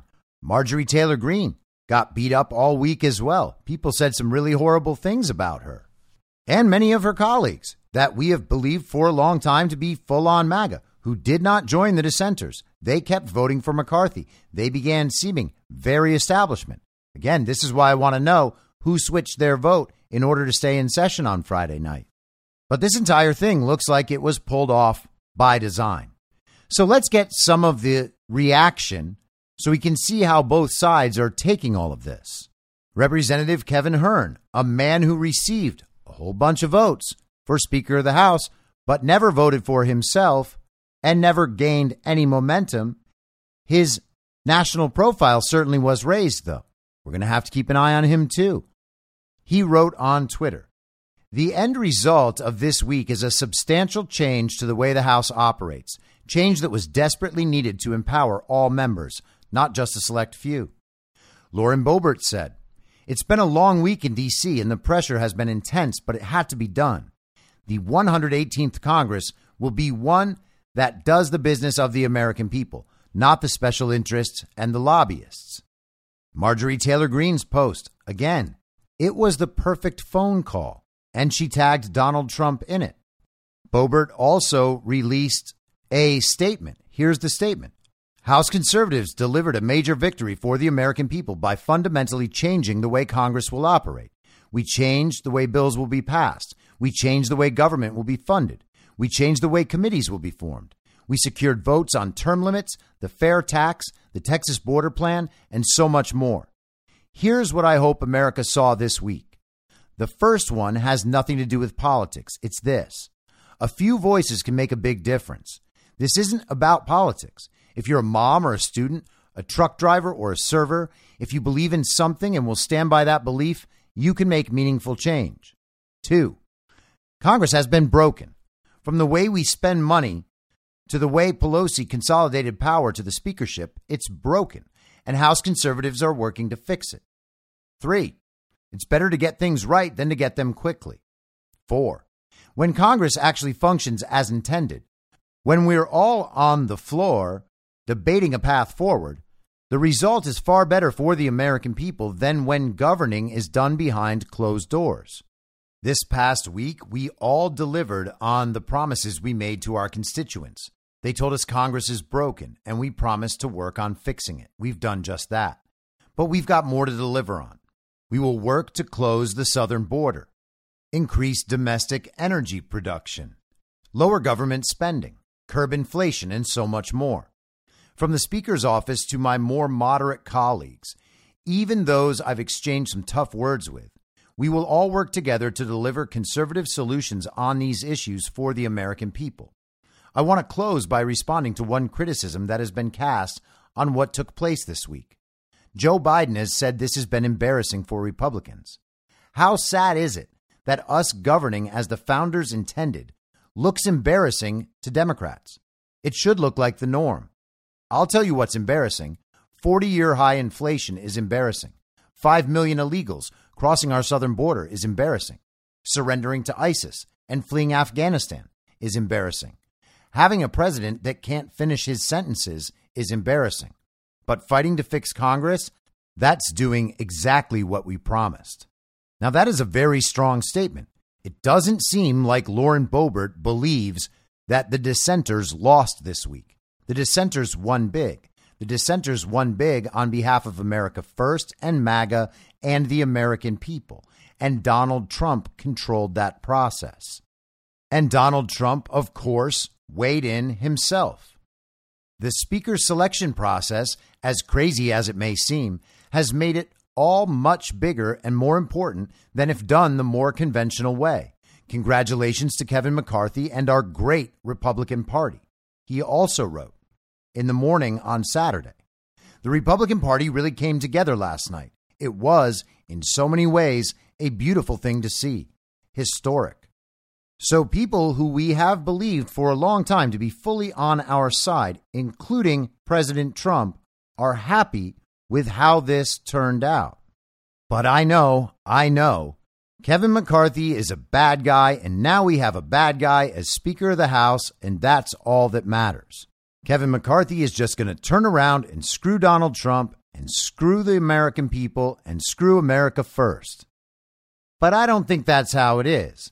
And upon seeing all of this develop and thinking about it on Friday night, and then, my friends, I'm sorry, but seeing that Q post, that perfect delta, the sort of thing that doesn't really just happen as a coincidence, particularly not with the level of control we saw exerted, including about changing the timeline from when Kevin McCarthy would become Speaker from 1 6 to 1 7.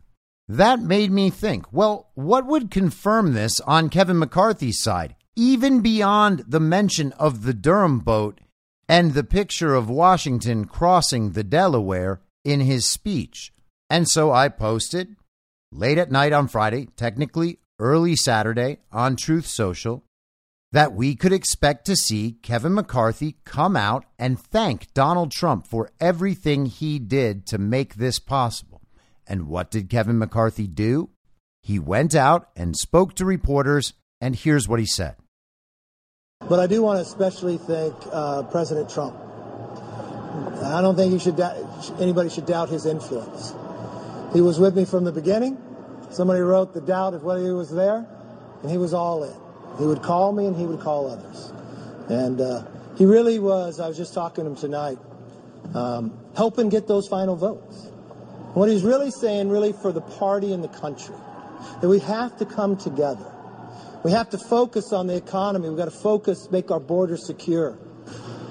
We've got to do so much work to do, and he was a great influence to make that all happen. So thank you, President Trump. So he wants to thank President Trump for his influence in the process. He didn't say former President Trump, he said President Trump. And he thanked him multiple times in that 39 second clip. President Trump got that done for Kevin McCarthy. The number of goals achieved this week is extraordinary. The House may well, and we have yet to see, but the House may well be returned to the state it is supposed to be in, the way it was designed by the founders to work. If that happens, if we inch back closer to our constitutional republic, if the House of Representatives has been reclaimed from the regime, that is a massive, massive accomplishment. And the rules changes are what allow that to happen. We also got the public spectacle of the Congress actually being in session and people having to stand up for their viewpoints. The Democrats didn't get Hakeem Jeffries. Donald Trump isn't embarrassed. This wasn't a blow to Donald Trump, as Julian Zelizer tried to convince us in CNN this week. It was a huge success for Trump. It was a huge success for the American people. It's a huge success for the Constitution and the Congress. Public corruption was exposed. The corruption of Congress was exposed on a massive stage through the four day public shaming of Kevin McCarthy, which he took silently as the process evolved, and then turned from all of that, left all that aside, and gave a very powerful America First speech that, sorry again, exactly references a prominent Q post. The interplay between all of these undeniable facts drawn from reality is pretty powerful. I can't convince you that my interpretation is correct. You're going to have to decide that for yourself.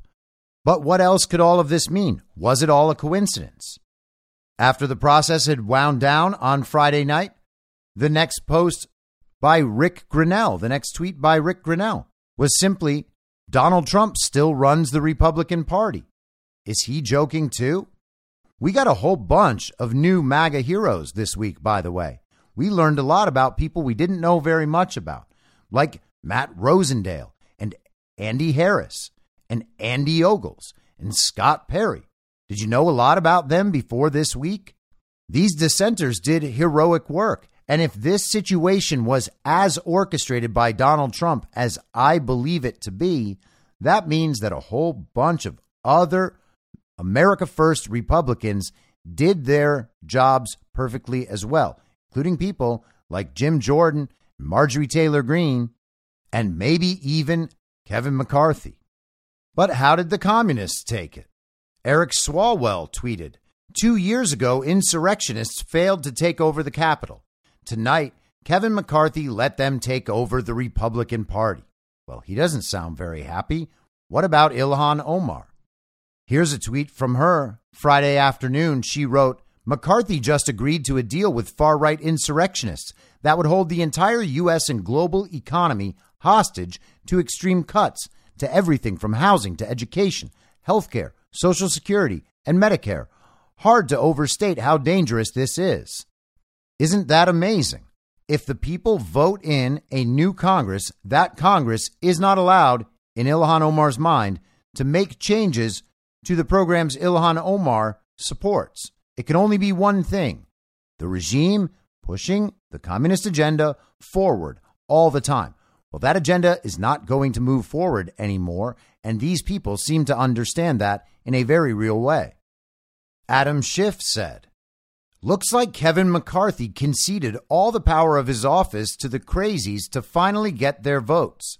He had to give away the House to do it, and that was a sacrifice he was willing to make for the title. He will be a speaker in name only. So Adam Schiff is freaking out, as Adam Schiff is prone to do. He sounds like he believes he personally and his cause have lost a great deal this week. They're not celebrating. And he had to give away the House? Well, give it away to who?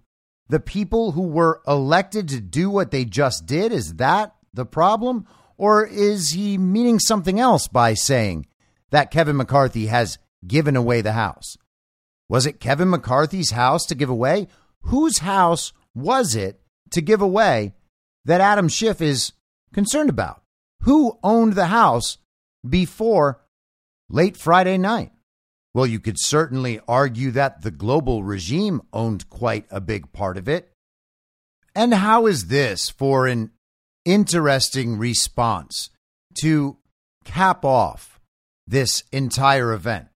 Well, this is from Lieutenant General Michael Flynn at Gen Flynn on Twitter. Oh, that's right.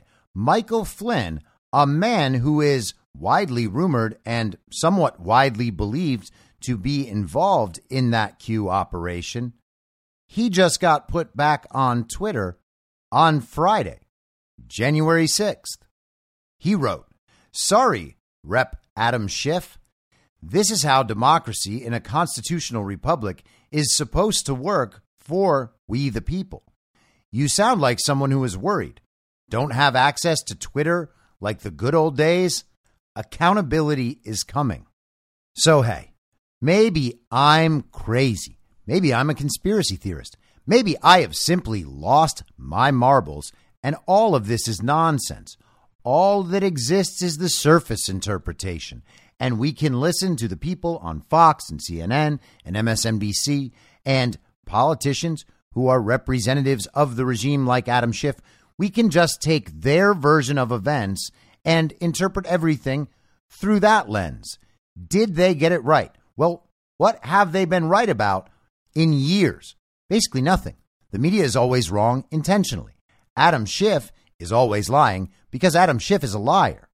And if you don't want to go down the Q road at all, you don't have to because Marjorie Taylor Greene's picture with Donald Trump on the phone, ending that process at a moment of his choosing and taking the win, the good win that he believes America First just achieved, that should be enough to prove to you that Donald Trump is in control of this process. He is in control of the Republican caucus in the House. What does that mean? Does that mean that Donald Trump is some weak candidate who might be defeated in a primary by Ron DeSantis or Nikki Haley or Mike Pence? Who could possibly believe that? Donald Trump is by far the most powerful force in American politics. He is the most powerful force in the Republican Party. Rick Grenell is exactly right when he says that Donald Trump still runs the Republican Party. Donald Trump is dictating what is happening. He sounds presidential. He sounds authoritative. He sounds completely in control. And he's also still happy and confident and making jokes and going after people. He seems like he's having a great time. So you don't need Q to get to any of those places. But if you can see all that and then see something that seems so impossible that it could not be merely a result of coincidence, maybe it's time to expand your thinking. And while we're on the topic, I will leave you with one more Q post. That is another perfect delta for 1 7 also from 2018. It's post number 492. It reads, We will never lose again when this is finished. And I gotta say, I think that 17th letter of the alphabet just might be right. I'll be back tomorrow at the same reasonable time on the same reasonable podcast network. I don't have a network. Masks and lockdowns don't work. They lied to you about a pandemic, and Joe Biden will never be president. In my mind, that's the end game. If you're listening to this episode for free, you can support me and support the show and the work I do by signing up for a paid subscription at imyourmoderator.substack.com. You can do so for as low as $50 a year or $5 a month comes out to under a quarter per episode, and you'll blast right through the paywall for all of the writing. The merch store is www.cancelcouture.com, and you can find everything else by heading to Linktree, linktree.com slash I'm your moderator. And I'll see you soon out on the range.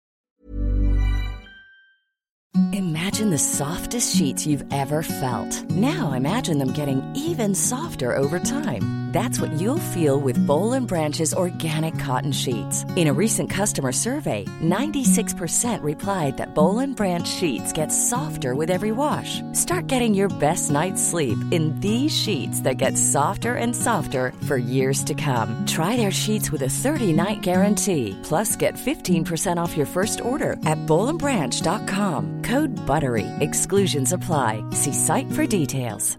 Even when we're on a budget, we still deserve nice things. Quince is a place to scoop up stunning high-end goods for 50 to 80% less than similar brands. They have buttery soft cashmere sweaters starting at $50, luxurious Italian leather bags, and so much more. Plus, Quince only works with factories that use safe, ethical, and responsible manufacturing. Get the high-end goods you'll love without the high price tag with Quince. Go to quince.com slash style for free shipping and 365-day returns. Hey, it's Paige DeSorbo from Giggly Squad. High quality fashion without the price tag. Say hello to Quince. I'm snagging high-end essentials like cozy cashmere sweaters, sleek leather jackets, fine jewelry, and so much more. With Quince being 50 to 80% less than similar brands. And they partner with factories that prioritize safe, ethical, and responsible manufacturing. I love that. Luxury quality within reach. Go to quince.com slash style to get free shipping and 365 day returns on your next order. Quince.com slash style. In my mind, that's the end game. Thanks for listening. If you'd like to follow what I'm reading and thinking throughout the day, you can do that by downloading the Telegram Messenger app and going to t.me slash I'm your moderator. On social media, you can follow me on Truth Social, Gettr, and Gab at I'm Your Moderator. I also have channels on Rumble and BitChute. If you'd like to follow the writing, you can find me at I'mYourModerator.substack.com. The merch site is cancelcouture.com or go direct shop.spreadshirt.com slash cancel dash couture. If you'd like to support the podcast financially, the best place to do that is Ko-Fi. Go to ko-fi.com slash I'm your moderator. And all of these details will appear in the show notes with each episode. I'll see you soon down on the range.